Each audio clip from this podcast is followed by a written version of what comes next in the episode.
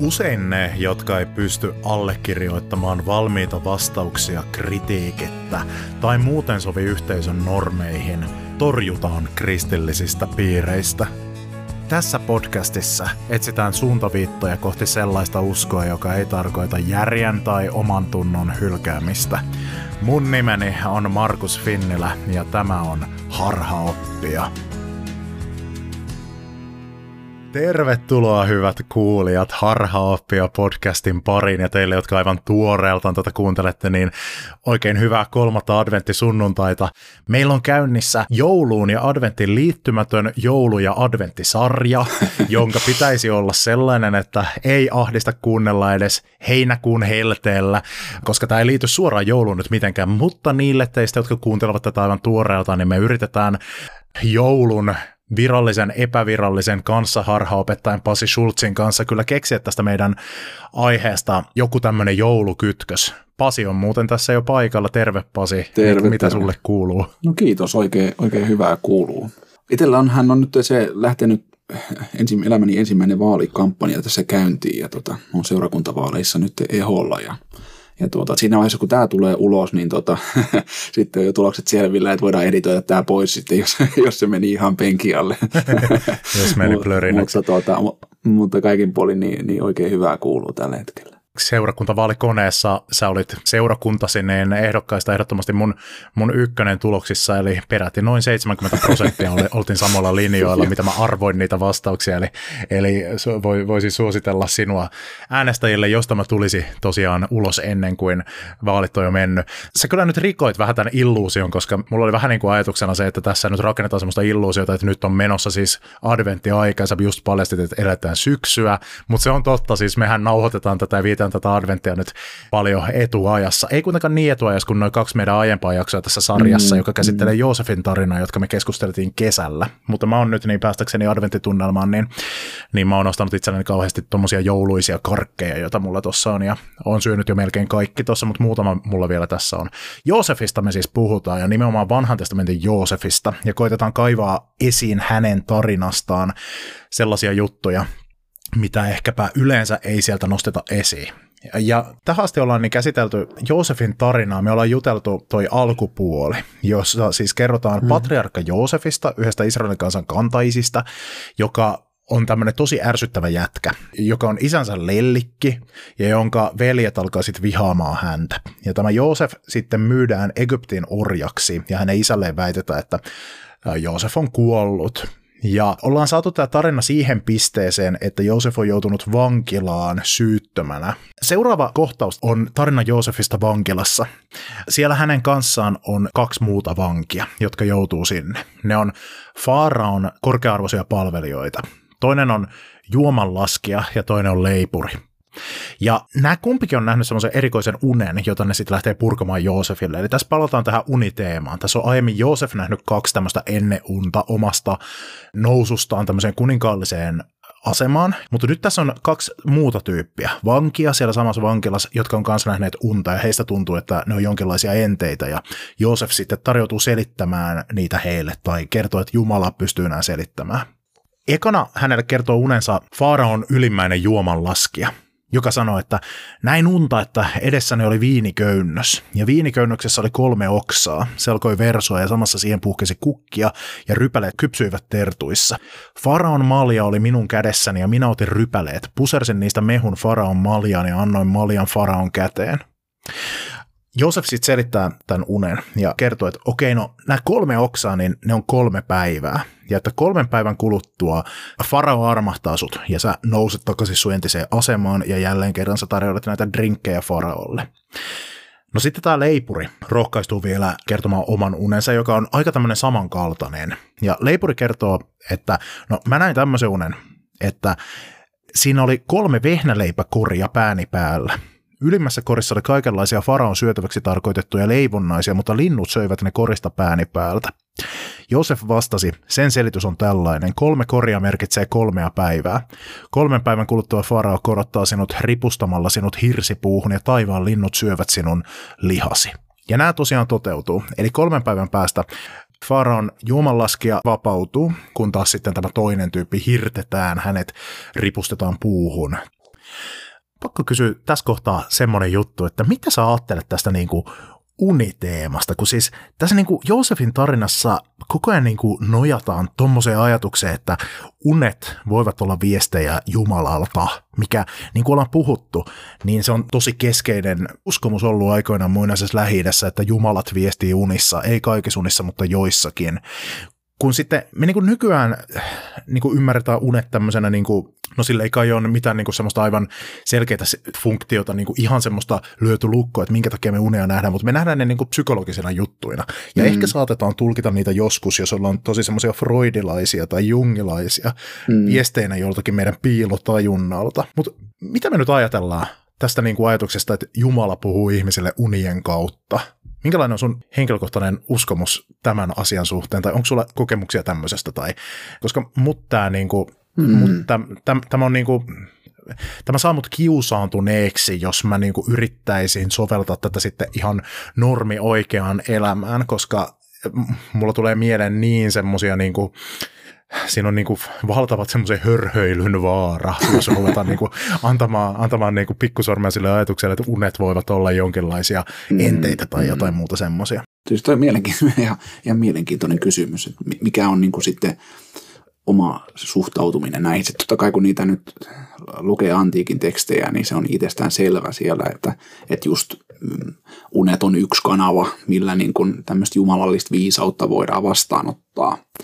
Mutta ehkä mä, mä itse mietin, että siis joo, mulla on toi samanlainen varaus. Ja eikä se antiikissakaan nyt ihan niin ollut, että nyt kuka tahansa nyt näkee jotain unia, niin sitten niin kuin oletusarvoisesti se on, se on jotenkin jumalallista puhetta. Että eikö jossain Talmudissakin on niin kuin aika tarkat kriteerit sille, että millä spekseillä sitä niin kuin lähdetään edes miettimään sitä vaihtoehtoa, että onko tämä nyt jumalallista alkuperää, että olisi jotain, niin että piti toistua monta kertaa ja saman, saman sisältöisenä, jotain tämmöisiä juttuja sieltä löytyi.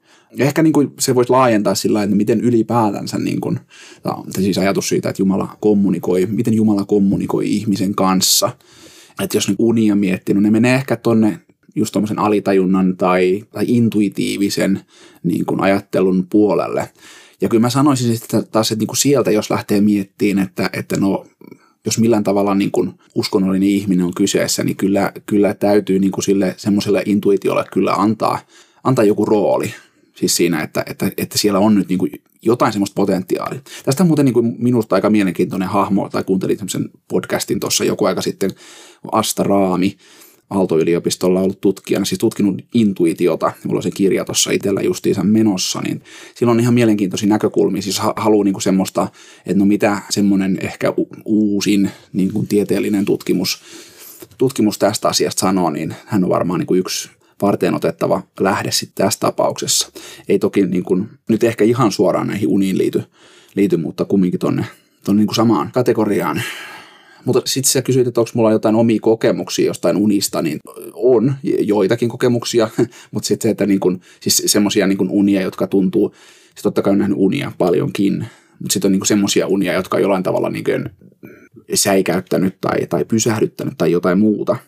Että yksi semmoinen jollain tavalla merkityksellinen uni oli semmoinen, mitä en nähnyt itse, vaan siis vaimo näki silloin, kun olin hakemassa ekaa työpaikkaa valmistumisen jälkeen, niin mä en ihan tarkkaan muista, miten tämä meni, mutta jotenkin näin se kuitenkin meni, että vaimo siis näki unta, unta että tuota, sieltä soitettiin sieltä työpaikasta, johon oli hakenut ja, ja tuota, sanottiin, että paikka on, on, on sun. Ja sitten tuota, ja kun oltiin sitä sitten jo odotettu totta kai joku aika, niin, mutta sitten silloin seuraavana päivänä sitten olin sitä ajelemassa auton kanssa, niin tuota, puhelin soi, niin mä, mä tiesin, että, että kuka sieltä soittaa ja millä asialla. Ja siitä sitten lähdettiinkin Kokkolaan töihin. Ja tämmöinen, niin tämän, tämän tyyppistä kokemusta on. Ja sitten on, mulla sit, niin siis 2019 mä näin, mä näin tuota pari semmoista, nämä menee sinne niin kuin, ehkä sinne niin kuin just semmoiseen hörhökategoriaan ja sinne osastolle, mihin niin en lähtisi, lähtisi välttämättä kovin syvälle sukeltamaan. Mutta, mutta kerron ne kuitenkin, koska ollaan tässä harhaoppia podcastissa, niin eka uni oli tämmöinen, missä tota Sauli Niinistö oli pitämässä uuden vuoden puhettaan ja, ja hän sitten niin kuin, kaatui siinä puhetta pitäessään. Ja sitten hän niin kuin sieltä maasta käsin jatkoi sen puheen pitämistä ja, ja tota, hän sanoi, että tähän tapaan, että se nainen, ää, joka tänään tuli sairaalasta tai pääsi sairaalasta, anna valta tämä oli ilmeisesti hänen nimensä, Anna Valta, hmm. mikä on minusta hyvä nimi. Mielenkiintoisesti se voi siis ymmärtää myös, myös niin kuin imperatiivina, että se, se on niin kuin symbolisesti rikas, ja, rikas nimi. Kyllä, kyllä. Musta, ja, siksi tämä jotenkin ehkä jäikin mieleen tämä uni. Niin, niin, tuota, niin, niin hän, hän olen minä – Joo, tämä oli se, tämä oli se viesti. et, et, mulla ei ole ihan tähän päivään mennessä a, niin kuin auennut, että mikä tämä, mikä tämä tuota, sanoma oli tässä, mutta, mutta ehkä sä, ehkä sä osaisit tulkita näitä unia, niin tuota, se, se, no tuota, en, se voi en minä, mutta tulkinta tulee Jumalalta. Joo, mutta se, se toinen uni, joka meni vielä niin kuin tässä ehkä, ehkä astetta pitemmälle tässä hämäräkategoriassa kolme päivää ton jälkeen. Tämä oli siis, toi oli, toi oli äh, oliko se nyt 20. päivä, kun toi oli, ja sitten aatonaattona, siis jouluaaton aattona 2019 sitten näin tämän toisen unen. Ja siinä oli semmoinen, että me oltiin ää, mun, muistaakseni siis mun, mun vanhemmilla, ää, niin, kuin tuota, niin kuin me oltiinkin silloin, mutta en muista, oltiinko mitä olisin unessa siellä vai sitten meillä kotona. Joka tapauksessa niin kuin sähköt meni yhtäkkiä koko talosta. Ja tota, sitten mä menin, menin niin kuin sinne sähkökaappiin, mulla oli taskulamppu jostain löytynyt, ja mä menin sinne sähkökaappiin ja avasin sen. Ja sitten siellä oli semmoinen niin kuin laatikko, siinä niin kuin mä tiesin, että tuo ei niin kuin kuuluisi olla täällä. Se oli niin ylimääräinen loota siinä, jossa oli sitten niin kuin päivämäärä. Ja, ja tota, se oli, ootapa nyt 5. syyskuuta 31. Ja, ja sitten siinä oli raamatun kohta, Daniel 7 ja 24. Ja sitten mä niin heräsin siihen ja, ja tota, mä ajattelin, että ei vitsi, että mitä, mitä täällä tapahtuu. Mä kirjoitin sen ylös heti silloin. Mä ajattelin, että nyt, nyt, tämä ei ole ihan niin kuin mielenkiinnon vuoksi, täytyy kirjoittaa niin kuin ylös. Ja se kohta, mikä se oli, mä, mäpä kaivan se tuosta nyt. Tota, tota. Joo, se oli toi 7 ja 24. Ja ne kymmenen sarvea ovat kymmenen kuningasta, jotka nousevat siitä valtakunnasta. Ja heidän jälkeensä nousee eräs muu, ja hän on erilainen kuin edelliset, ja hän kukistaa kolme kuningasta. Ja tähän päättyy tämä jae, mutta niin kuin joka on joskus hengaillut tämmöisissä niin kuin karismaattisissa tai konservatiivisissa fundamentalistisissa piireissä, niin tietää, miten toi, siis osa niin kuin täydentää ton jatkon tosta. Eli siinä aletaan puhua tämmöisestä tyypistä, kun hän puhuu sanoja korkeinta vastaan ja hävittää korkeimman pyhiä. Hän pyrkii muuttamaan ajat ja lain, ja ne annetaan hänen käteensä ajaksi ja kahdeksi ajaksi ja puoleksi ajaksi. Sitten oikeus istuu tuomiolle ja hänen valtansa otetaan pois ja hävitetään ja tuhotaan loppuun asti. Oi vitsi. Niille kuulijoille, jotka ei tunne tämmöistä eskatologista lopunajallista skeneä, kristillistä sellaista, niin tiedoksi, että tämä ei ole mikä tahansa jae tai katkelma, vaan tämä on ihan niitä keskeisimpiä lopunaika-tekstejä, mitkä jossain amerikkalaisessa evankelikaalisessa lopunaikoja korostuvassa dispensationalistisessa kristillisyydessä, niin mitä siellä pyöritellään. Kyllä, kyllä. tämä voisi niinku laittaa nyt niiden kaikkien, kaikkien tuota, muiden maailmanlopun ennustusten sarjaan, mitä, mitä tässä on nyt, vaikka nyt ihan viimeisen sadan vuoden aikana tullut jo kuitenkin kymmeniä, niin tuota, että nyt meillä on päivämäärä. Sanois nyt, mikä se päivämäärä oli. Joko mä en nyt en muista, oliko se 4. vai 5. syyskuuta, mutta, mutta 31. Se on ikävä, kun siinä ei ollut sitä, että olisi nyt 2031 vai 1931, 2131. Niin, to, toisaalta toi on niin hyvä juttu, koska se tarjoaa niin loistavan takaportin sille, että jos ei siinä päivällä tapahdukaan mitään, niin sitten se, se on sadan vuoden päästä. Mutta kuulitte sen tässä ensimmäisen kerran, kuulijat. Kyllä. 5. tai 4. syyskuuta vuonna 31, silloin Anna Valta nousee. Sikäli kuin nämä liittyi nyt toisiin nämä, nämä kaksi mm. unta. Joo. Se oli varmaan, mä itse laitan nyt tämmöisen niin kuin stressaavan syksyn piikkiin tämän. Mutta kieltämättä sitten, niin kuin, kun tuli se seuraava kevät siitä, ja tiedätkö, mm. koronat niin kuin lähti jylläämään, ja sitten lyötiin sulut päälle siinä kohtaa, ja kun tuli pääsiäinen, ja, ja tota, mä että ei ole totta, että nyt täällä muutetaan kaikki juhlapyhät ja kaikki, että, että tässä sitä mennään.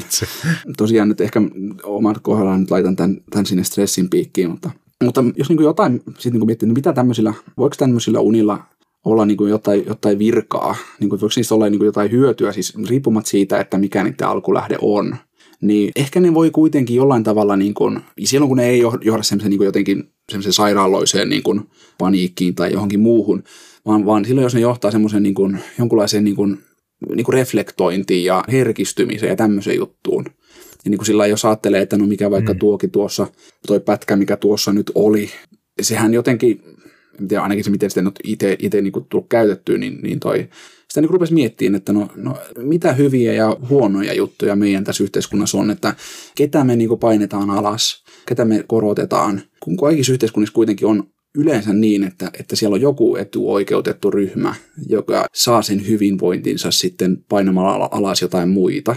Niin tavallaan se, että no mihin porukkaan mä kuulun ja mihin, mihin porukkaan mun tulisi pyrkiä. Pitäisikö mun niin kuin tehdä töitä sen eteen, että mä rakenna sellaisia, luo sellaisia rakenteita, että mä omalla toimillani paina alas muita, että mä luo sellaisia rakenteita, jossa niin kuin painetaan alas jotain muita. Niin kuin, niin kuin tämmöisiin kysymyksiin, että voisiko näihin päästä nyt jotain muuta kautta kuin näkemällä unia, no totta kai voi päästä, että, että se nyt on ihan selvä asia. Mutta se, että mä ajattelen, että niin kuin mm. tämmöisetkin unet, on ne sitten jostain omasta alitajunnasta tai jostain muusta pulpahtelevia juttuja, niin ne, ne, on, ne, ne voi olla myös työkaluja, välineitä siis ehkä mun niin kuin merkittävin uskonnollinen kokemukseni, niin se on liittynyt semmoiseen uneen. Mm. Mä ehkä nyt jaa sitä tässä, koska no mä, mä oon semmoisessa tilanteessa, että se on niin kuin saanut kiusaantuneeksi. Sitten mulla tulee niin kuin toinen juttu mieleen. Vitsi, mä en ole varma, että että oliko tämä edes niin kuin uni, mutta mun isä, mm. edesmennyt isäni, hänellä oli tämmöinen tapaus, että kun mun vuotta nuorempi, vaikeasti kehitysvammainen pikkusisko Marianne oli aivoleikkauksessa, kun mm. hänellä oli paha, tosi paha epilepsia ja sille tehtiin semmoinen tosi, tosi niin kuin rankka leikkaus ja sitten mun isä oli sitten siellä mukana siellä yliopistollisessa sairaalassa, missä se nyt tehtiinkään. Mä olin silloin ihan pikkuskidi. Ja sitten yöllä sen leikkauksen jälkeen mun, mun isälle tuli semmoinen tunne, mä en ole varma, oliko se unta, eikä silloin niin väliäkään, mm. semmoinen niin kuin tosi, tosi vahva niin kuin semmoinen, että nyt ei ole Mariannella kaikki hyvin. Mm. Ja se otti sitten yhteyttä tähän lääkäriin, joka vastasi siitä. Ja lääkäri sitten sanoi, että, että ei ole mitään syytä nyt ajatella tällä, että kaikki oli hyvin, kun tehtiin nämä mittaukset ja kun tsekattiin, että mikä on homma. Mä en nyt niinku osaa kertoa näitä niinku lääketieteellisesti mm, oikein, yeah. mutta tämä oli kuitenkin se pointti. Mutta sitten mun isä painosti ja painosti ja painosti ja sanoi, että mä nyt vaan niinku tiedän, että kaikki ei ole hyvin. Ja sitten mm. lääkäri suostui mennä tsekkaamaan asian ja sitten jotain niin kuin, tehtiin mittauksia uudestaan ja sitten mm. olikin käynnissä niin kuin joku niin kuin hyvin kriittinen tilanne, joka, ja. joka oli jäänyt huomaamatta ja joka olisi johtanut todella vakavia seurauksia, jotka vaati äkillisiä toimenpiteitä. Niin kuin tämmöinen esimerkiksi on ollut, joka sitten mahdollisesti pelasti Mariannen hengen. No, niin kuin, että joo, mä voin niin kuin selittää silleen nää, että okei, no paljon enemmän tapahtuu semmoista, että on ollut tunteita tai unia, jotka sitten ei ole johtanut yhtään mihinkään, mm. mihinkään semmoiseen, että nämä on nyt vaan ne, jotka jää mieleen. Ja no ehkä on niin. Mm. Mutta sitten taas kerran, jos ollaan nyt jonkin sortin kristittyjä, ja jos mm. ajatellaan vaikka tällainen panenteistisesti, että mm. Jumala on kaikessa ja kaikki on Jumalassa, mm niin sitten niinku tämmöiset meidän intuitiot tai tämmöiset niinku puhtaan luonnolliset prosessit, mm. joita me niinku ajatellaan tälleen, että niissä ei ole kysymys mitenkään Jumalasta, niin jos Jumalan toiminta ei olekaan jotain semmoista, että Jumala on joku juttu, mikä ulkoapäin puuttuu maailmanmenoon, niin. vaan Jumala on ihan kaikessa, niin silloin tämmöistä niin kuin jakolinjaa ei ole oikeasti olemassa. Näinpä. Jolloin niin kuin voidaan vähän tälleen prosessiteologiasta lainata ja ajatella silleen, että siellä Jumala aina toimii, jossa maailma ottaa askeleen kohti kauneutta, hyvyyttä ja totuutta, ja että silloin nämä, niin kuin, mitkä on täysin analysoitavissa jotenkin luonnollisesti, tai että alitajunnasta nousee jotain tai joku intuitiivinen ajattelu, mm. niin jos se tavallaan johtaa lähemmäs tätä, mikä me kristittyinä tunnistetaan jonnekin tämmöisenä uutena luomisena tai mm, kyllä. omega-pisteenä, mitä kohti historia menee, jos se niin kuin saa sitä liikutettua sinne suuntaan, niin silloin me niin kuin tämmöisestä näkökulmasta voidaan niin kuin hyvillä syillä ajatella se tämmöisenä niin kuin Jumalan toimintana, että niin kuin se jumalallinen houkutus mm. universumissa voittaa sen tavallaan niin kuin kaauksen vallat, mitkä myös, mm. myös vaikuttaa tässä maailmassa. Ja mm. niin kuin se ajatus, että on yliluonnollinen, on luonnollinen, mm. niin, ja että on, niin kuin ta, Jumala toimii jotenkin yliluonnollisesti, että niin kuin maailma menee yhtäkkiä jotenkin eri tavalla, niin se on ehkä se on ensinnäkin raamatulle vieras, niin, kyllä. koska tämmöistä niin kuin jaottelua ei ollut vielä olemassa silloin se tulee valistuksesta tämmöinen jaottelu, ja sitten toiseksi se, se ei ole ainoa eikä välttämättä edes paras tapa, millä niin kuin kristitty teologisesti tai filosofisesti voi niin kuin ymmärtää Jumalaa ja tämän niin kuin luonnollisen maailman välisen yhteyden. Joo, kyllä siinä niin kuin tarpeettomasti jotenkin lokeroidaan Jumala semmoiseen niin kuin nättiin pakettiin, joka sitten laitetaan tuonne hyllylle odottamaan sitä, että jos sieltä nyt Jumala haluaa jotenkin kommunikoida, niin sen täytyy tapahtua sitten tämmöisillä ja tämmöisillä tosi omituisilla tavoilla ja, ja kaiken niin kuin meille normaalin rikkovilla tavoilla, mikä just tuosta mm. niin luomisen näkökulmasta on, on sitten taas aika vieras ajatus, että nyt ikään kuin kristinuskon mukaan Jumala haluaa niin kuin asua tuota luomakunnassaan. Kyllä. Mutta hei, leipuri ja juomanlaskea nunet, palataan niihin. Kun katsotaan nyt tätä osuutta tästä tarinasta, niin mitä sulla herää mieleen tästä? Mä voin nyt kertoa, mitä mulla heräsi, kun mä, mä luin nyt uudestaan tätä, tätä tarinaa Joosefista, joka selittää unia, leipuri ja juomanlaskea unia tuolla vankilassa. Mulla tuli siis, tiedätkö, mieleen Jeesuksen kärsimyshistoria monesta jutusta tästä. Siis noin mm. niin kuin piinaviikon, hiljaisen viikon ihan muutamat jutut. Joo. Et ensinnäkin siis ehtoollinen, mm. että toinen näistä tyypeistä, ketkä täällä on, niin on leipuri, mm. niin kuin leipäukko, ja Kyllä. toinen on viiniukko. Joo. Tämä on nyt ensimmäinen, mitä mä niin kuin mietin, että no onko tässä jotain, voiko tässä olla jotain. Mm. No sitten muuta. Joosef on tässä, no se on viaton kärsiä. Kyllä. Tästä on laajemminkin puhuttu, että siinä on niin kuin jonkinlaista ehkä yhteyttä nähtävissä tähän juttuun. Mm. No sitten tämä leipuri, se ripustetaan puuhun, mm. ihan niin kuin Jeesus ripustettiin puuhun. Ja sitten tässä on tämä kolmantena päivänä tuolta pois pääseminen. Kyllä. Toinen näistä tyypeistä niin pääsee elävänä sieltä pois, toinen kuolee. Joo, ja nehän on molemmat äh, ryöväreitä. Niin, mä, Kaksi ry- oi, niin. oi vitsi, mitä ihmettä. Kaksi toinen, toinen, toinen, otetaan toinen, jätetään. To, siis mitä ihmettä? Mm. Niin toinen. Niin, niin hän niin kuin Jeesuksen. Lu, lu, Luukkaan evankeliumissa, se on. Mitä ihmettä. kerrotaan siitä, että toinen pilkkas ja toinen Toinen sitten. ryöväri sanoi Jeesukselle, että niin, tota, muista mua, kun tuut valtakunnassa. Tässä Joosef muuten sanoi, että, mua, niin, kyllä, että muista kyllä. mua sitten, kun niin, sä pääset tonne niin, tota. Mitä Joo. ihmettä? No meinasin kysyä sulta, että niinku, huomaatko sä tässä jotain tämmöistä ja niinku, onko me ihan kujalla? Mutta sä nyt vastasit tähän, että niinku, tässä on vielä jotain muutakin tämmöistä. Kyllä siinä, kyllä Mistä siinä. tässä on kysymys? Mikä tämä juttu on? Selitä mulle tämä.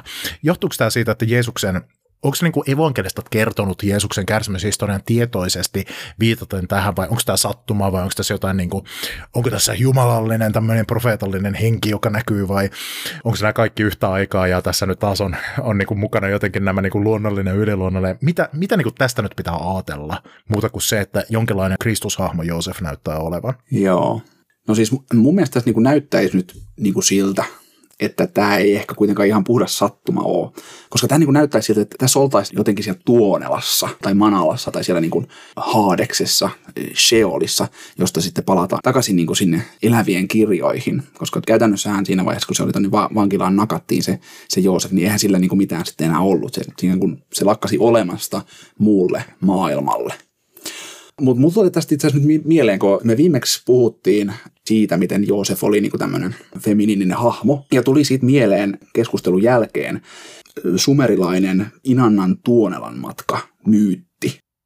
Kerro ihmeessä, mikä on Inanna myytti? Siis Inanna on tosiaan tämmöinen sumerilaisten jumalatar. Heidän ehkä tärkein jumalatar tai mun puutteellisten tietojen mukaan, niin ainakin tosi tärkeä jumalatar siinä sumerilaisessa uskonnossa. Ja tämä sitten periytyy myöhemmin sitten babylonialaisille ja, ja vähän niin kuin nimikin vaihtuu siinä, siinä kohtaa, tai se assimiloidaan tämmöiseen niin kuin Ishtar-jumalattareen, joka sitten voi olla ehkä kuulijoille jostain toisesta yhteydestä tuttu. Se on se, josta se Esterin kirjan päähenkilö on sen nimensä sitten saanut. Mutta Inannan Tuonelan matka on siis tämmöinen myytti, se on jostain tuolta 1900-1600-luvulta ennen ajalaskun alkua, jostain niiltä huudeilta, kun se on kirjattu niin kuin eka kertaa ylös. Ja sitten tosiaan se on sitten säilynyt siellä ja ollut niin kuin aika tunnettu myytti niin kuin siellä ympäri lähi Eli vähän saman tapaan kuin joku Enuma Elis tai Gilgamesh-epos on niin kuin tunnettuja myyttejä sitten niin kuin siellä ja täällä, niin tuota, myöskin Inanan tuonelan matkasta on aika paljon kuitenkin ilmeisesti kopioita löydetty mä, mä niin kuin sen keskustelun jälkeen niin, niin rupesin miettimään, että onko Joosefissa, niin kuin, siinä on jotain, jotain sellaisia piirteitä, niin kuin tavallaan sen keskustelun pohjalta ehkä, kun huomasin, että siinä on jotain tämmöisiä feminiinisiä piirteitä, niin sitten rupesin miettimään, että no, no onko sillä jotain niin kuin sitten jossain. Ja tämä Inanan Tuonalan matka tuli sitten mieleen muun muassa sen takia, että siinä Joosefia riisutaan jatkuvasti, ja sitten siellä on tämä kolmas päivä, jonka jälkeen sitten tapahtuu näiden eri, erilaisia korotuksia sitten näissä siellä vankilassa. Mutta siis tavallaan, niin kuin, että Joosef, siis mitä siis Joosef tekee siinä hommassa, siis hän, hän koko ajan niin riisutaan, ja hän siis koko ajan myöskin laskeutuu. Eli sehän, kun se lähtee sieltä ja viedään, viedään sinne, ensin se menee sinne velipoikien luo, ja sitten se lasketaan sinne kaivoon. Okei, sitten se nostetaan sieltä, sitten se, sit se niin kuin laskeutuu alas Egyptiin. Tämä on se niin kuin, maantieteellisistä syistä käytetään niin kuin tämmöistä verbiä siinä yhteydessä. Ja sitten kun se lasketaan sinne Egyptiin, niin sitten se taas niin kuin lasketaan sinne jälleen kerran kaivoon, eli se, tai siis että käytetään niin kuin sitä samaa sanaa siitä vankikuopasta tai vankilasta, mihin se sitten dumpataan. Niin, se on sama sana kuin se kaivo. Niin, niin se oli joku bor vai mikä se oli, tai bear. Niin vielä tämä, kun Jaakob sitten sanoi siellä, että hänen, hänen poikansa on siis kuollut ja, ja hän haluaa mennä hänen luokseen Sheoliin, eli, eli sinne niin kuin tuonelaan siis käytännössä tässä niin kuin hebrealaisessa maailmankuvassa. Hän haluaa mennä sinne, että koska se on mennyt sinne Sheoliin, niin hän haluaa mennä sinne myöskin. Hän sitten lopulta menee sinne tuota, hänen luokseen sinne Egyptiin. Niin tavallaan tässä on paljon semmoisia, mitkä sitten kun tähän heittää rinnalle, mikä ei ehkä itsessään niin kuin vielä, vielä tarkoita mitään, mutta sitten kun siihen heittää rinnalle tämän Inanan matkan, niin sitten alkaa niinku kuulostaa sillä, sillä niinku epäilyttäviltä. Okei. Okay.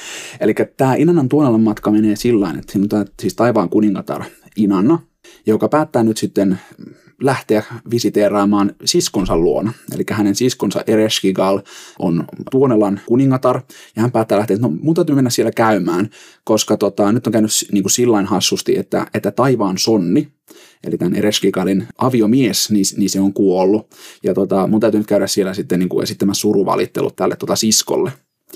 Sitä ei tässä myytissä niin kuin kerrota, että minkä takia se on kuollut, mutta jos on lukenut Gilgamesh Epoksen, niin siellähän kerrotaan se Taivansonin kuolin syy, joka on siis se, että tämä Inanna itse on siis flirttailu Gilgameshin kanssa ja, ja sitten kun Gilgamesh ei sitten tykännyt siitä tai ei niin kuin lämmennyt hänelle, niin Inanna sitten raivostuu ja vaatii isältään, että hän haluaa tuon taivaansonin nyt käyttöönsä ja, ja se, täytyy, se lähtee nyt tappamaan Gilgameshia sitten kun se Taivansonni sitten lähtee, niin sehän saa turpaansa siellä ankarasti ja silvotaan kappaleiksi ja kuolee.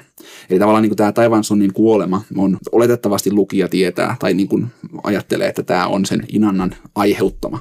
Ja sitten hänellä on niinku toinenkin motiivi tässä, että miksi hän lähtee sinne Tuonelaan. Se ei selviä siinä heti aluksi, vaan se niinku paljastuu vasta sitten myöhemmin. Eli hän, on, hän haluaa mennä syrjäyttämään sen siskonsa. Eli hän haluaa, paitsi että hän on niinku taivaan kuningatar, hän haluaa hallita myöskin Tuonelaa sitten. No, miten Inalla lähtee matkaan? Hän, hän pukeutuu ja hän pukee ylleen seitsemän jumalallista voimaa.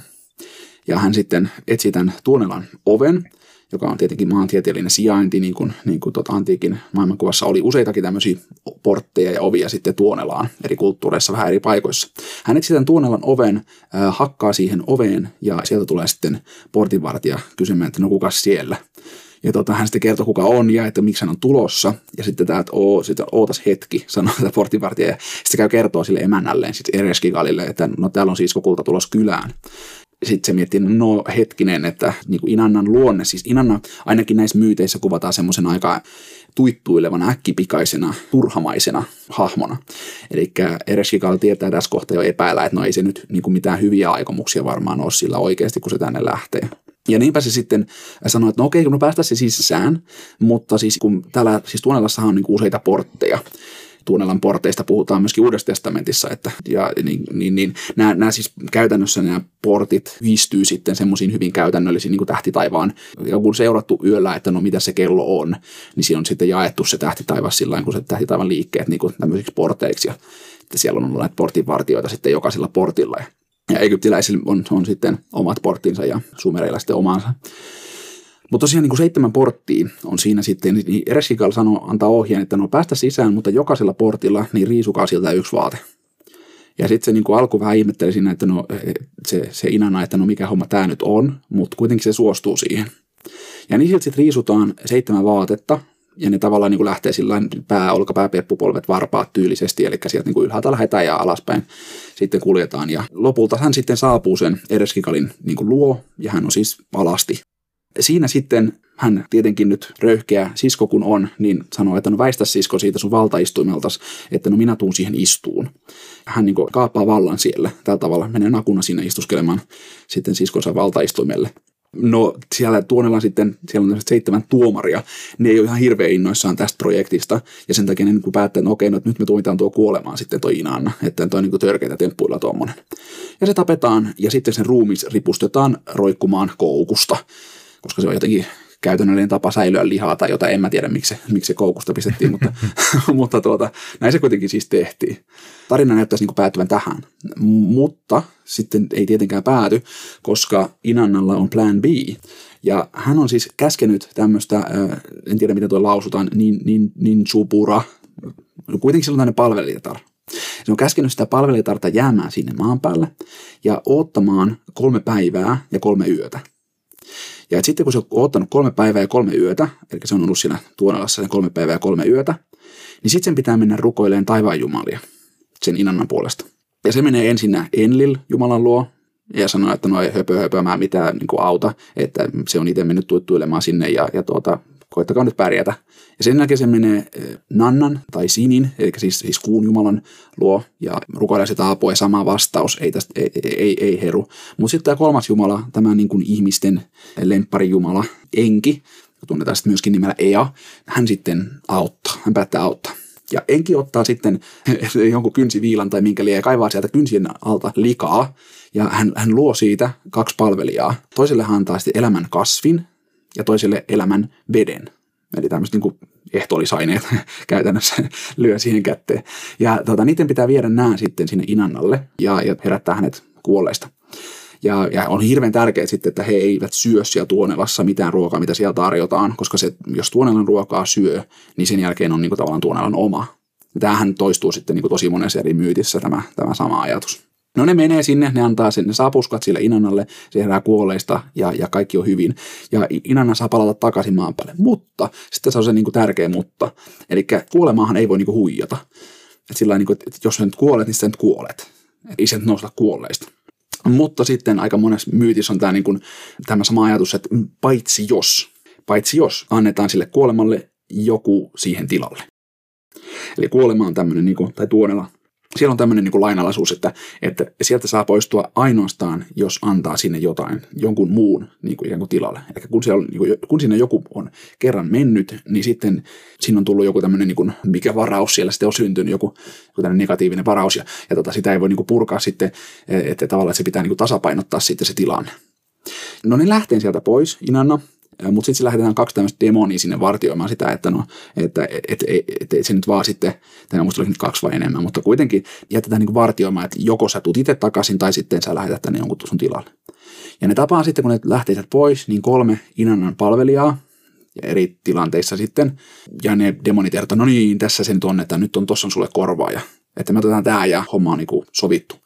Mutta Inanna ei se suostu tietenkään tämmöiseen, koska nämä palvelijat on kaikki hänellä ollut uskollisia ja uhranneet hänelle uhreja ja muuta ja surre, surreet hänen poismenoa ja näin, niin ei sitä sitten, niin kuin, ei tämmöisiä nyt, millainen jumalatar hän nyt olisi, jos hän sitten niin kuin, hylkäisi nämä palvelijansa. Mutta sen jälkeen jatkaa, jatkaa matkaa ja sinne löytää sieltä Inannan aviomiehen, joka on siis Dumuzid tai Tammuz sitten on se toinen nimi, millä hänet sitten ehkä saattaa joku kuulija tuntee. Mutta hän siis löytää oman aviomiehensä. Kun mahtavaa, että se on iloinen perhetapahtuma ja jälleen näkeminen. Mutta kun ei, ei ehkä ole, koska se Dumusit istuskelee siellä sen sijaan, että se niin kuin surisi vaimonsa poismenoa tai yrittäisi tehdä jotain, että sen niin kuin, saisi sen takaisin, niin se istuskelee siellä omissa valtaistuimissaan ää, jonkun omenapuun alla ja siellä niin kuin aivan fiiliksissä, että vitsi, täällä on niin kuin hyvä buugi, että kaikki on kondiksessa vaimo on ollut kolme päivää kuolleen, en niin huomannut sitä. no Inanna tietenkin raivostuu ja sitten se määrää, että hei nyt toista on mun korvaaja, niin että viekää toi, että, että tota, tuli tämmöinen riitaisa, riitaisa avioero. No tämä jatkuu sitten vielä sillä että se, se tota, Dumusit sitten niin kuin kauhistuu, kun ne demonit hyökkäsivät kimppuun ja sitten pyytää niin kuin, tota, lankomiestään, eli, eli auringonjumala Utua, niin muuttamaan hänet käärmeeksi. Hän sitten muuttuu ja sitten se pääsee jotenkin karkuun. Ja tämä loppuosa sitten vähän niin kuin turmeltunut, mutta ilmeisesti niin kuin löytyy kuitenkin se, se Dumusit. Ja sitten se niin kuin lopputulema on se, että no puoli vuotta se sitten viettää niin kuin siellä Tuonelassa ja puoli vuotta sitten siellä taivaassa. Niin kuin tämä on semmoinen niin kuin kompromissiratkaisu, mistä päädytään. Koska tämä Dumusit on tässä sitten hedelmällisyyden jumala, niin tästä sitten niin kuin johtuu myöskin niin kuin tämä vuoden ajat ja vuoden aikojen vaihtelut sitten. sitten tästä. Tämä ilmeisesti ei ole niin kuin se se jotenkaan ehkä kaiken keskeisin merkitys tällä myytillä, tämä välttämättä tämä hedelmällisyys tai tämän vuoden aikojen selittäminen, mutta se niin kuin on ainakin jossain vaiheessa siihen tullut, tullut ja sitä on ainakin esitetty, että se olisi niin kuin nyt sen yksi niin kuin tärkeä osa. Et, et, et siis niinku tämmöisiä, et siellä on tätä niinku riisumishommaa, siellä on tätä laskeutumishommaa, siellä on tätä kolmantena päivänä ylösnousemushommaa, vaikkei se olekaan Joosef, joka siinä, siinä nousee, vaan siellä on nämä kaksi tyyppiä, joista toinen on se juomanlaskija ja toinen on sitten se, se tuota leipä, leipämies. Tavallaan nämä ruoka ja juoma siellä on myöskin siellä niin kuin läsnä, että, että tässä on niin kuin minusta, vaikkei tämä nyt olisi niin, että Joosefin tarina olisi tästä nyt jotenkin tempastu suoraan, niin tässä on minusta kuitenkin semmoista niin kuin yhteistä kuvastoa, yhteistä tematiikkaa, mitä niin kuin tässä käytetään kummassakin. Ja kyllä mä vähän olisin taipuvainen nyt ajattelemaan niin, niin kuin sitten tietenkin myöhemmin sitten kristityt on tulkinneet tätä Joosefin tarinaa, että tässä kuitenkin niin kuin Joosefin kertomuksessa kyllä niin kuin ainakin flirttaillaan sillä ajatuksella, että Joosef oikeasti menee sinne tuonelaan, oikeasti niin kuin ikään kuin kuolee, menettää kaiken, riisutaan kaikesta. Ja sitten se niin kuin sieltä tavallaan nousee ylös. Ja sitähän on sitten pidetty Kristuksen esikuvana. Ootas nyt, eli siinä Inanan myytissä siinä niin kuin Joosefin sitä yhdistää tämä riisuutuminen, Mm. Sitten laskeutuminen. Mm. Joosef laskeutuu kaivoon Egyptiin ja tuonne kuoppaan. Sitten se ylösnouseminen, eli Joosef nousee sieltä niin kuopasta ja tästä hänen ankeasta kohtalostaan. Tämä kolme päivää, koska Joosef mm. tulkitsee näiden kahden tyypin unia silleen, että kolmantena päivänä toinen heistä vapautetaan. Ja sitten oli tämä elämän vesi ja elämän kasvi, mikä nyt voitaisiin ehkä yhdistää myös niiden kahden tyypin uneen, että toinen on nähnyt unta, joka liittyy juomaan ja toinen unta, joka liittyy mm. kasviin. Ja, ja, ja sitten ehkä tavallaan, jos sitä ajattelisi tota Egyptiä Sheolina, niin kuin lähtisi vähän pidemmälle miettimään, siinä vaiheessa, kun ne sen velipojat tulee sinne, niin nehän saavat palata sieltä kahdella ehdolla. Et ensimmäinen on se, että niiden pitää siis jättää sinne joku panttivanki. Niin kuin Simeon jätetään panttivangiksi ja, ja sitten niin, niiden täytyy tuoda sinne myöhemmin Benjamin sitten niin kuin tilalle, niin tuota, ei se nyt suoraan ehkä ole siinä, mutta, mutta jos sitä niin kuin fiilistelee. Tuo on aika kiinnostavaa. Siis mä en ollut tajunnut ajatella tuolta kannalta, että Jaakob antaa tässä tämmöisen tulkinnan. Jaakob, kun hän luulee siis Joosefin kuolleen, että mm. niin, no Joosef on mennyt Sheoliin, mä menen sinne mukaan, mutta Joosef onkin mennyt Egyptiin, ja sitten Jaakob menee sinne tämän tarinan lopussa mukaan, että jos tämä nyt ajateltaisiin tälleen, että se on kertojan tämmöinen vinkkaus, että ajattelepa tältä kannalta tätä, että Egypti on Sheol, niin siinä tosiaan voitaisiin nähdä tämä Joosefin tarina tämmöisenä kuolemana ja kuolleista nousemisena, mikä, sit, mikä linkittyy sitten tähän, mistä viimeksi oli myös puhetta juutalaisuudesta löytyvään Messias Joosefin poika ajatukseen, eli juutalaisuudessa tunnetaan tekstejä, jotka nykyään ei ole enää niin suurta huutoa juutalaisuudessa, mutta aiemmin on ollut, että ollaan ajateltu, että tulee kaksi Messiasta. Messias Daavidin poika, joka on tämmöinen voitokas, ja Messias Joosefin poika, joka on sitten jotenkin omalla kärsimyksellään ja omalla heikkoudellaan jonkinlaisen tämmöisen lopunajallisen tehtävän suorittava tyyppi. Ja kristinuskossa sitten tavallaan ajatellaan, että nämä molemmat on niin toteutuneet Jeesuksessa tavalla tai toisella. Mutta Siinähän nyt niinku tämmöinen kiusallinen asia, mikä taas kerran nousee, tästä ollaan puhuttu aiemminkin, mm. on se, että tuossahan nyt on aika monta semmoista niin kuin Jeesuksenkin mielen tuomaa juttua. Siis mm. astui alas tuonelaan. Niin, kyllä. Siinä niin oli tyyppi, joka pistetään roikkumaan. Kyllä. Niin kuin Jeesus laitettiin roikkumaan, ihan niin kuin tässä Joosef-keississäkin. Sitten siinä on sijaisuuden ajatus, eli joku ottaa joku toisen paikan, kyllä. vähän niin kuin kristiuskos. Ajatellaan, että Jeesus otti jollakin tavalla meidän paikan ristillä. Sitten siinä on kolmantena päivänä nouseminen, mm. siinä on tämä riisuminen. Viimeksi kiinnitettiin huomiota mm. siihen, että miten Kristusta riisutaan ja siitä, niin. siitä tehdään tämmöinen juttu. Miten sä tulkitset ton Inanna-myytin ja Kristuksen kärsimyksen välistä suhdetta. Onko se informoinut se myytti jotenkin sitä, että miten varhaiset kristityt kuvas tota, niin kuin Jeesuksen kuoleman merkitystä. Koska siis, no sehän nyt on niin kuin selvä, että se on liiottelua, että niin kuin Jeesuksen kärsimys on vain keksitty jostakin tämmöisistä muinaisista okay, myyteistä. Joo. Se on salaliittoteorian juttua. Niin kuin musta tai kuulostaa siltä, että siinä on jotain muutakin kuin vaan niin kuin semmoista sattumaa. Mm. Miten, miten sä tulkitset on, kun me, tähän voidaan nyt periaatteessa ajatella silleen, että okei, okay, tämä niinku mytologia on aiheuttanut semmoista niin kuin muinaisen lähiden tai antiikin ajan välimeren kulttuurin tämmöiseen mielikuvitukseen semmoisia vaikka symboleita ja ajatuskulkuja, jotka sitten nousivat kristinuskossa myös siihen, että miten Jeesusta kuvattiin. Tai sitten tämä voidaan ajatella sillä tavalla, että siellä on jotkut tämmöiset jungilaiset arkkityypit, mitkä, mitkä niin kuin toteutuu sekä Inanna myytissä että Joosefin tarinassa että sitten Kristuksessa. Tai sitten me voidaan mennä tämmöiselle J.R.R. Tolkien ja C.S. Lewisin kategoriaan, että Kristus on tosi myytti ja jotenkin nämä niin kuin, tämmöiset myytit kertoo semmoisesta ihmiskunnan Jumala ja pelastaja kaipuusta, joka sitten tulee todeksi Kristuksessa. Tai sitten voidaan ihan oikeasti ajatella silleen, että siellä on joku tämmöinen historiallinen jatkumo tästä myytistä, että on jotenkin elänyt siellä niin kuin siinä yhteisössä tämä myytti tai siinä on ollut joku tämmöinen perimätieto, joka sitten on ottanut lopulta tämmöisen hahmon Jeesus Nasaretilaisen ympärille. Miten sinä ajattelet tästä asiasta? Tietenkin tämä liittyy niin kuin, tavallaan ei pelkästään niin kuin Je- Jeesuksen, vaan myöskin just esimerkiksi tuohon Joosef-tarinaan. Ja kun mehän puhuttu silloin jossain aiemmassa podcastissa just siitä niin kuin Esterin kirjasta vaikka, jossa niin kuin näyttäisi, että otetaan tämä niin kuin Enuma Elishin, tai niin kuin mukaillaan sitä Enuma Elishin myyttiä, mutta sillä kuitenkin modataan sitä niin kuin, ja tavallaan sitten Istarin ja Mardukin tarinaksi muotoutuu.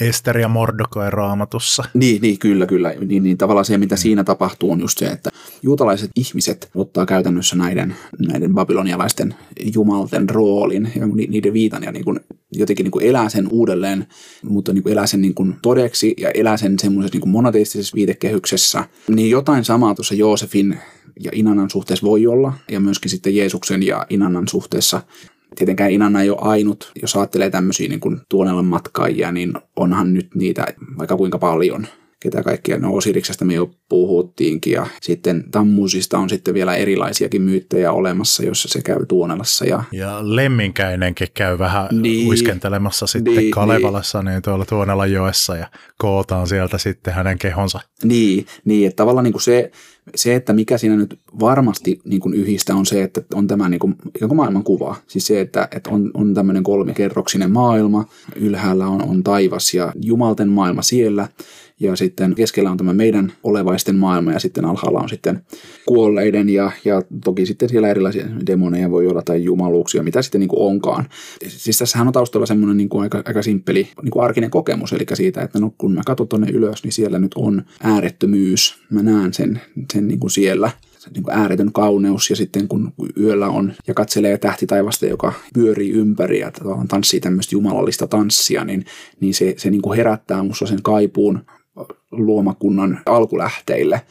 Ja sitten taas kun mä katson sitä, mitä mulle tapahtuu, mun läheisille tapahtuu niin kuin joka päivä, on se, että, että me, niin kuin me vanhetaan, me, me, me rapistutaan ja sitten lopulta me kuollaan ja, ja maadutaan. Ja näen sen joka päivä, kun joku, joku kasvi tuossa lakastuu. Mä näen sen joka vuosi, kun, kun tulee talvi ja sinne kuolee tämä luonto ja sitten joka kevät se nousee sieltä kuolleista. Eli tavallaan niin kuin se, se, että niin kuin kuoleman suunta on niin kuin alaspäin, elämän suunta on ylöspäin. Tämä varmaan muuten menisi semmoiseksi, mitä ne nyt olikaan, kognitiivisia metaforia. Se oli joku tämmöinen käsite. Tavallaan tämmöinen ylöspäin ja alaspäin on niin kuin aika semmoinen perustavaa laatu oleva, oleva metafora. Että tämä on nyt niin kuin ihan selvästi siinä taustalla. Ja tämä näkyy sitten raamatun lehdillä vaikka kuinka paljon. Mutta sitten niin kuin toi, että ikään kuin riisuutuminen, mikä tuossa oli, niin, niin se, että sekin liittyy jollain tavalla kuolemaan, niin no, jos olet joskus nähnyt, kun jokin, niin kuin vaikka meillä tuossa on, on, on sillä, että mun kompostissa oli muuraispesä vähän sen aikaa ja sitten sinne, sinne eksyi joku tuommoinen iso kuoriainen, joku kuparikuoriainen tai joku tämmöinen ja, ja tuota, sitten ne, ne toi muurahaiset söivät sen, kalusivat sen, sen elävältä ja nyt siellä on ainoastaan niin ne tavallaan kuoret jäljellä. Niin, niin tota, meillähän kun meidän tämä tukiranka ei ole tuossa päällä, eikä, eikä ole, tota, mitä se on kitiiniäkö se niillä on, niin toi, niin meillä, meillä on nämä luut, niin tavallaan siinä missä kuoriaisilla, niin kun, kuoriaisen kuolemasta ei puhuttaisi niin kun vaatteiden riisumisena, vaan sisusten, sisuskalujen riisumisena, niin meillähän tämä niin kuin kuolema on sitä, että me riisutaan tämä meidän lihamme pois, kun me kuollaan. Ja, ja siinä mielessä tämä niin kuin, kuolemaan astuminen, tämmöisenä ri, lihan riisuminen, itse asiassa siellä vaikka egyptiläisessä mytologiassa, kun on näitä tuonella tai manala tekstejä, niin, niin siellä Raajumalalla, joka, joka on siis aurinko, niin kun aina kun se laskeutuu sitten illan tullen sinne tuonelaan, niin, niin siellä hän justiinsa riisuu oman, oman lihansa ja sitten se liha siellä sitten seikkailee sitten omia seikkailujaan. Niin, niin se, että kun me kuollaan, niin me riisutaan tämä meidän, meidän liha, niin, niin tuota, se, se on aika luonteva tapa puhua kuolemasta. Et sitä mä en niin kuin sitten tiedä, että mistä tämä, niin kuin, tämä kolme päivää tulee. Se, se, on, se on mulle vähän niin kuin mysteeri, koska jotenkin mä ymmärrän tuon seitsemän, niin kuin tossa, mitä tuossa Inanan myytissä on, tai luulen ymmärtäväni, että tota, se saattaa liittyä, tämä seitsemän vaiheinen riisuminen, koska Inanna yhdistettiin tähän kuun jumala Nannaan. Niin kuin aika monessa kulttuurissa naiset yhdistyy kuuhun. Ja siinä on tietenkin taustalla ihan tämä, niin kuin biologinen syy, eli kuukautiskierto jotakuinkin synkron, on synkronoitu kuun kanssa. Niin tuota, siitä syystä aika monessa kulttuurissa naiseus ja, ja tuota, kuu on sitten yhdistetty toisiinsa. Vikka tulee mieleen tosta, siellähän kuu ja tämmöinen mm, niin kyllä. jumalallinen feminiini liitetään keskeisesti siihen niin kuin pyhyyteen. Kyllä, että totta kai se voi sitten joskus saada semmoisia niin misogyynisiä muotoja myöskin, että jossa naiseen sitten liitetään kaikenlaisia tämmöisiä niin kuin synkkiä juttuja ja, ja tuota, yötä ja, ja tuota, kylmyyttä ja muuta tämmöistä, että se joskus lähtee elämään nämä hommat niin kuin vähän kummallisella tavalla. Niin, että miten tämä seitsemän liittyy siihen niin kuin kuuhun, niin luultavastihan meidän viikko, seitsemän päivän viikko on tullut siitä, että kuun vaiheista, eli kun kuukausi kestää sen 29 ja, ja pikkasen päälle päiviä, jos mä katson tänne taivaalle, että no milloin se siitä uudesta kuusta mennään uuteen kuuhun, niin se on se 29 ja jotain päivää. Ja sitten kun se nyt jaetaan niin kuin sen kuun vaiheiden mukaan, eli on niin kuin uusi kuu, sitten on puolikuu, on täysikuu, on taas puolikuu, ja sitten tulee se uusi kuu, niin tavallaan se jakautuu niin kuin neljään, neljään osaan. Eli silloin on niin kuin helppo laskea aikaa katsomalla sinne taivaalle sillä että no okei, no nyt, siellä on, nyt ollaan niin kuin tässä vaiheessa. Niin tämä on semmoinen 7-8 päivää siis tämä näiden väliin. Ja, ja luultavasti jostain tämmöisestä tulee niin kuin meidän seitsemän päivän viikko siis, eli kuun vaiheista. Eli yksi neljäsosa kuukausi. Niin siitä, siinä mielessä mun, niin kuin, mä jotenkin yhdistäisin ehkä ton se, että miten tämä nyt niin kuin seitsemä, seitsemät vaatteet riisuu tässä, niin se jotenkin voisi linkittyä siihen, siihen kuuhun ja sen vaiheisiin tässä Inanna-myytissä. Toki se voisi myös liittyä siis viikkoon, niin kuin tavallaan ylipäätään siihen, että viikko, viikko kestää sen 7-8. Sehän oli myös babylonialaisilla esimerkiksi. En tiedä sumerilaisista, kyllä kai niilläkin jonkunlainen viikkosysteemi on ollut, mutta, mutta babylonilaisilla ainakin se vaikkapa siinä Enumailismyytissä mainitaan nämä 7 ja 8 päivän niin kuin vaihtelut ja niillähän oli sitten se oma, omat rituaalinsa siihen niin kuin tämän muistamiseen, niin juutalaisilla sitten niin kuin kehittyi ja, ja lyötiin lukkoon tämä, niin kuin, että se on aina se seitsemän päivää ja, ja seitsemäs päivä on aina se sapatti, niin babylonilaisilla sitten taas kun oli niitä sappatujuhlia, niin ei, ei ollut sitten ihan samalla tavalla ankkuroitu niin kuin tai niin kuin löyty betoniin sitä, että kuinka monta päivää siinä välissä sitten on. Niin näistä vaatteista joo, eli se voisi niin kuin liittyä tähän niin kuin tuota viikkoon, siis ylipäätänsä se, että tässä nyt semmoinen viikon niin kuin vaiheet käytäisiin läpi, ikään kuin riisuttaisi sitä tuota jumalataarta.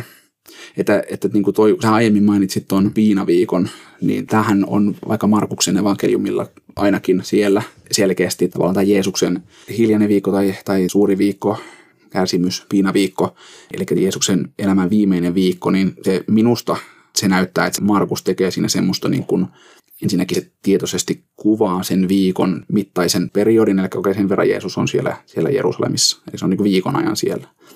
Ja sitten toisekseen se kuvaa niitä päiviä semmoisella tavalla, mitkä musta näyttää ihan mielenkiintoisella tavalla rinnastuvan sitten luomiskertomuksen kanssa – se minusta se niin kuin kuvaa tavallaan sitä uutena luomisena, mikä sitten tietenkin kristillisessä teologiassa on niin kuin aika yleinen tapa kuvata Jeesuksen tuota kuolemaa ja, ja ennen kaikkea siis ylösnousemusta tämmöisenä uutena luomisena. Meillähän niin kuin läntisen kristikunnan edustajina se niin kuin jotenkin iso juttu tässä, ja kun miten me tullaan sovitetuksi, niin se liittyy just siihen hetkeen, kun Jeesus huutaa siellä sitten viimeiset huutonsa ja päästää viimeiset henkäyksensä ja sitten kuolee siinä ristille. Tai sitten jossakin tulkinnoissa sitten myöskin se kärsimys, mitä hän sitä ennen kokee. Mutta sitten itäinen kristikuntahan on aina korostanut sitä, että, tämä nyt on niinku mikään ihme sinällään niinku enää, se, että Jeesus niinku nyt kuolee. No ei nyt ihan näin sano, mutta se, se että niinku, ikään kuin sovitus niinku alkaa jo paljon varhaisemmassa vaiheessa, se alkaa siinä vaiheessa, kun, kun Kristus inkarnoituu hän tulee niin kuin tänne luomakuntaan, hän pyhittää tämän niin kuin luomakunnan. Siis tällä nyt jos ajatellaan tämän kolmen kerroksen näkökulmasta, niin kuin okei, okay, isä on taivaissa, tai taivaissa itse asiassa, jos sekin vähän eri asia. Sieltä sitten niin kuin Kristus laskeutuu alas tänne maan päälle, ja hän pyhittää tavallaan tämän maan, hän pyhittää sen, sen niin kuin ne vedet siinä, siinä tuota, kun hän menee kasteelle, ja ja pyhittää tavallaan kaiken tämän niin kuin elämän piirin, missä me eletään. Ja sen jälkeen hän laskeutuu alas tuonelaan hän pyhittää sen. Ja tavallaan niin kuin, sitten ikään kuin kaikki, kun hän on niin kuin yhdistänyt kaiken, niin kuin Paavali sitten puhuu, kun tavallaan niin kuin Kristus tuli niin kuin saattamaan yhdeksi sen, sen niin kuin mikä on kaiken alkulähde, siis jumaluus, Jumala, kaikki olevainen ja sitten kaikki, kaikki se, mikä on jo kadonnut tai katoamassa, tuonela, manala, helvetti, niin hän tuli niin kuin saattamaan yhdeksi, yhdeksi kaiken. Sen takia hän niin kuin läsnäolollaan pyhittää kaiken. Niin, niin tämän, tätä niin kuin laskeutumista sitten, että jos hypätään tänne lännen puolelle taas, niin apostolinen uskontunnustus joka on niin kuin Rooman seurakunnan kastetunnustus kai alun perin ollut, niin siinähän hauskasti tuota, sattumalta todennäköisesti on ikään kuin seitsemän vaihetta, joiden, joiden läpi Jeesus niin kuin kulkee. Ootas nyt, siis sikkisi pyhästä hengestä, niin, siitä just, kun lähdetään se, liikkeelle. Siitä lähdetään liikkeelle. Syntyi neitsyt Marjasta kakkonen. Ky- kyllä. Kärsi Pontius pelotuksen aikana Kyllä. kolmonen. Ristiinnaulettiin nelonen. Kuoli. Kuoli Vitonen. vitonen. Haudattiin. Kutonen. Astujalas Tuonela on seiska. Yes. Ja sitten nousi kolmantena Niin, päivänä kyllä, kuolleista kyllä, tämän jälkeen. Kyllä, Okei. kyllä. Cool. Joo. Et, et, et, jos niin me nyt otettaisiin tämä Inannan eh, kertomus ja katsottaisiin kaikki ne yksityiskohdat, mitä siellä on, niin onko Jeesuksella turbaani, joka riisutaan? No, no ei. Onko hänellä laapislasullinen helmikaulakoru? No, no ei. Onko hänellä munanmalliset helmet rinnalla?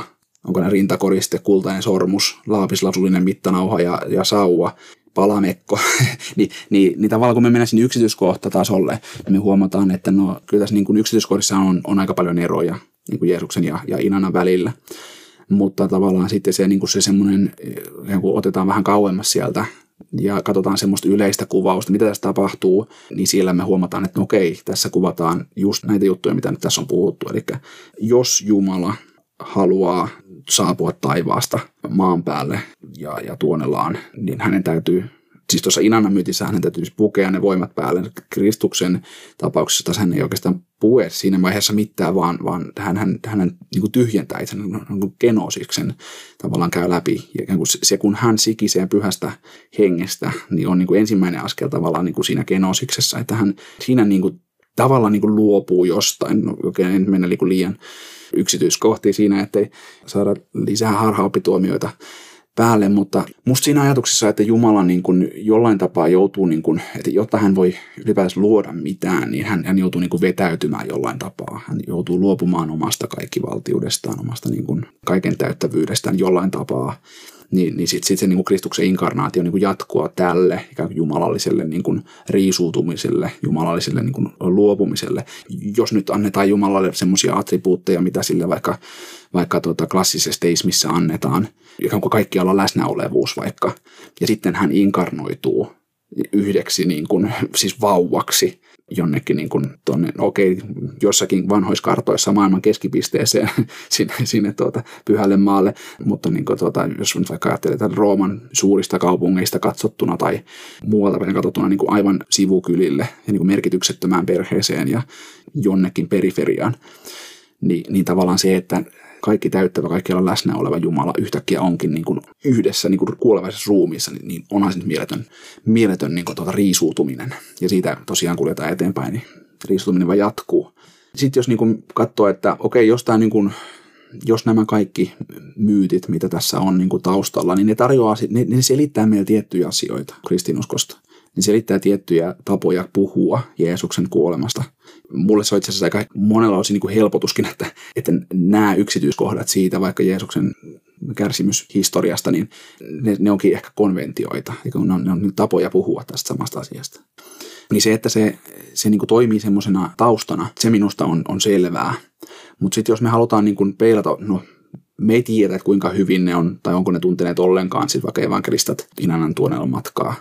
Että kyllä niin kuin olempaa kirjoituksiakin vielä, vielä luettiin tuohon aikaan, että ei se nyt niin kuin mitenkään mahdoton että niillä olisi ollut jopa niitä alkuperäisiä käsissä, mutta tota aika, aika pitkä se etäisyys siinä ajallisesti on, on noiden ensimmäisten kopsujen ja sitten sen tarinan välillä, mitä evankelistat kertoo. Mutta tota, siinä on niin kuin samankaltaisuuksia, mutta sitten siellä on myöskin niitä, niitä eroja. Ja, ja just jos ajattelee, että tota Inanna Storia vaikka, että toi, siinä on tämä niin kuin oikutteleva jumalatar, joka, joka niin kuin haluaa riistää valtaa toisilta ja niin kuin jotenkin itsekkäistä motiiveista toimii ja sitten niin kuin on aika kostonhimoinen sitten sen, sen jälkeen, niin, niin kyllä tämä niin kuin Jeesuksen tarina minusta vie voiton siitä niin kuin moraalisessa mielessä.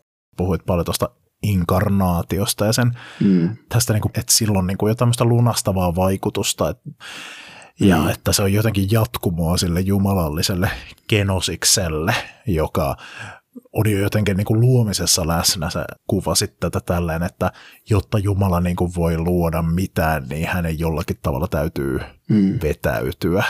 Jo siinä niin kuin luomisen alkuhetkessä tavallaan niin kuin jotenkin tyhjentää itsensä. Eikös juutalaisuudessa, mm. Kyllä, joo. onko se tämmöinen käsite kuin Zoom? Joo, on, Mulla on jäänyt semmoinen, semmoinen mieleen, että jotenkin tällä, että hahmotetaan, että luomisessa Jumala joutuu, niin kuin, että jotenkin Mm. luomakunnalla on tilaa olla oma itsensä ja olla vapaa, niin Jumala jotenkin joutuu vetäytyä pois, jotta luomakunta voi tulla olemassa olevaksi. Ja sitten siinä on niin kuin vähän tämmöinen hengitysmäinen meininki. Sitten se niin kuin täyttää sen sen jälkeen, Mm. että niin kuin Jumala on yhtä aikaa niin kuin läsnä ja, ja poissa oleva luomakunnasta. Mm. Se mun mielestä istuu tähän niin kuin inkarnaatioajatukseen aika hyvin. Ja Richard Rohr, tämä katolinen mm.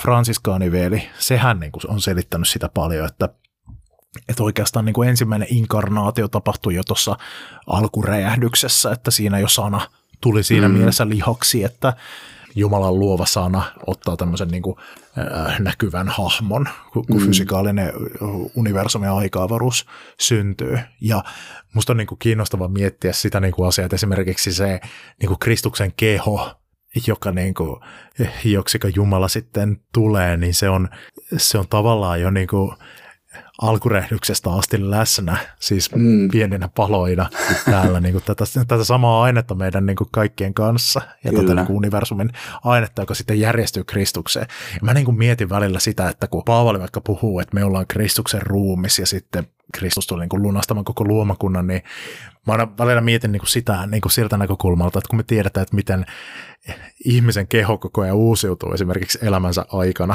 Mm. Ja niin kuin koko ajan meidän solut, solut niin kuin molekyylit vaihtuu siellä ja niin kuin tulee osaksi muita eläviä olentoja ja muuten tätä luontoa, niin mietipä sitä, että niin kuin se keho, missä vaikka Jeesus, mikä oli vaikka Jeesus vauva, Mm. niin sehän, se, sehän tota niin, on fyysisesti läsnä e- täällä meidän kanssa, koska ainakin joskus väitetään näin, mä en tiedä onko tämä totta, mutta että seitsemän vuoden välein niin kuin ihmisen Kyllä, kehon joo. jokainen molekyyli vaihtuisi, niin periaatteessahan niin kuin, Joo, kyllä, se, kyllä. se niin kuin keho, joksi Jumala inkarnoitui, niin se on hajonneena täällä kaikkialla Kyllä. tässä kosmoksessa. Kyllä, ja tavallaan joo. niin kuin, äh, mahdollisesti myös osa meitä tämmöisen Kyllä, niin kuin luonnollisen joo. aineenvaihdon ja tämmöisen kautta. Ja Nyt mietipä vaikka- tätä niin kuin sakramenttiteologisesti, mietipä tätä niin kuin siltä kannalta, että niin kuin etollinen on aidosti Joo. Kristuksen ruumis ja veri. Joo, niin kuin siellä, kyllä. ihan oikeasti me voidaan hyvinkin ajatella näin, että, että siellä niin kuin on niitä juurikin niitä molekyylejä, jotka, jotka kantaa. Mä en tiedä, että onko tässä niin kuin yhtään mitään niin kuin tämmöistä niin kuin hengellistä syvyyttä, mutta jotenkin tämä niin kuin saa mut ajattelemaan vähän erilaiselta näkökulmalta niin kuin tätä tämmöistä niin kuin kosmista Kristusta ja sitten tämmöistä Jeesuksen todellista läsnäoloa ehtoollisessa. Siis kun relikithän on niin kuin just seurausta tuosta, niin kuin, siis siitä, kun puhuin aiemmin siitä, että miten niin kuin tavallaan jumalallinen läsnäolo niin kuin pyhittää niin kuin materian, niin kuin aineen, mm. niin, niin just toi ajatus siitä, että ikään kuin, siis koska Kri- Kristushan on, siis vaikka tietenkin niin kuin se keho, joka hänellä oli sillä hetkellä, kun hän hän kuoli, niin tuota, sehän ei, ei niin kuin maatunut, mutta, mutta just se, että kyllähän Jeesus samalla tavalla on uusiutunut se keho monta kertaa ja niin kuin elämän mm. aikana. Ja tavallaan, että se on niin kuin, ja Jeesus on hilseillyt ja, ja tuota kaikenlaista muuta, muuta että tavallaan niin kuin, että se tämmöisen niin kuin reliikin omaisesti niin kuin pyhittää niin kuin tuota luomakuntaa. Niin ehkä tuossa voi olla jollekin semmoiselle tuota, tonne vanhoihin kirkkoihin kallella olevalle niin kuin jotain semmoista, jotain mm, semmoista kyllä. tuota, pikkuhippusta. Mitä se tarkoittaa, että Jeesus niin kuin pyhittää, Jumala pyhittää materian niin kuin Kristuksen? Mitä se, musta kuulostaa hirveän hyvältä ja mu- mulla tulee siitä semmoinen fiilis, että ei vitsi, että tässä niin kuin, tämä jotenkin on, niin kuin, nämä sanat niin kuin parantavat minua sitä kautta, mm, että kun mm. niin kuin mun hengel, hengellisyys on ollut, niin kuin minkä mä opin mun Mm. mm. piireissä vaikka lapsena, niin se oli tosi semmoista ei-kehollista, tämmöistä kehokielteistä, niin, niin jotenkin tuommoinen niin kuin palauttaa semmoisen niin fyysisen materiaan kunniaan ja tämmöinen inkarnoitunut kristillisyys tulee tuossa kivasti vastaan, mutta sitten kun mä rupean miettimään, niin mä, mä en ihan tiedä, että mitä se tarkoittaa. Että, Ei, en mäkään oikeasti, en mä materia. oikeasti ymmärrä, mutta, mutta mulla on se sama, toi, sama kokemus, mitä sulla sulla on. Siis toi, toi niin kuin mm. terapeuttisuus, että, että kyllä, kyllä mä niin kuin, jotenkin, siis, jotenkin siinä on niin kuin semmoista. En tiedä, joku ortodoksi teologi vastaisi tähän jotain, jotain viisasta, mutta, mutta tuota, mä en, en osaa vastata muuta kuin sen, että, että minusta se on ajatuksena kaunis ja, ja mietiskelemisen mm. arvoinen. Kyllä se on niin kuin paljon kauniimpi visio tästä niin kuin, mm. ev- evankeliumista tai sovituksesta kuin semmoinen, semmoinen niin perusprotestanttinen, joka niin kuin näkee sovituksen vaan siten, että Jumala rankaisee Jeesusta. Niin me, meidän vuoksemme ja, ja niin kuin, että se on, se on niin kuin tämmöinen juridinen, niin kuin, mua niin, kuin niin ahistaa kaikkein eniten niin kuin kaikista so, sovitusjutuista niin kuin, William Lane Craig, tämä, niin kuin, kaik, tämä niin kuin, aikamme kovin niin kuin apologeetta, mm, mm. joka niin kuin sanoo, että Sovituksessa on kysymys siitä, että Jumala rankaisi Jeesusta meidän puolestamme, vaikka Jeesus oli viaton. Ja se sitten perustelee sitä sillä, että koska siis juridiikassa tunnetaan tämmöinen käsite kuin, niin kuin laillinen fiktio, että et, niin kuin, juridiikassa voidaan toisissa tapauksissa niin kuin, tämmöinen niin kuin fiktiivinen, niin kuin, että, oikeus toteutuu, niin voidaan leikkiä, että, että joku syyllisyys siirretään johonkin. Ja, niin kuin, että, ja tästä on kysymys sitten siinä, että meidät on sovitettu, niin mm. tuo on mun mielestä ihan kauhea.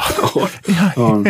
ihan hirveä. Ihan, niin kuin, toi on niin, kuin, niin ilmeisesti epätosi Joo. ja niin kuin ruma Joo, versio siitä, että mistä on kysymys, kysymys tässä. Että, että jotenkin se niin, kuin niin puhuttelee mua, että jotenkin Jumala tulee mm. niin kuin kietoutuu yhteen fysikaalisen todellisuuden kanssa parantaakseen sen. Kyllä. Jumala laskeutuu tuota polvilleen meidän luokseen ja ottaa niin syliinsä ja halaa niin kauan, että me tullaan niin yhdeksi. Sydämet sykkii synkroniassa. Ja, hmm.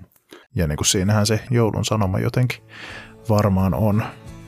Kyllä. Amen. Ja siinä oli tämänkertainen Harhaoppia podcast. Ensi kerralla tarjolla lisää epätervettä teologiaa ja vääriä vastauksia elämän suurimpiin kysymyksiin.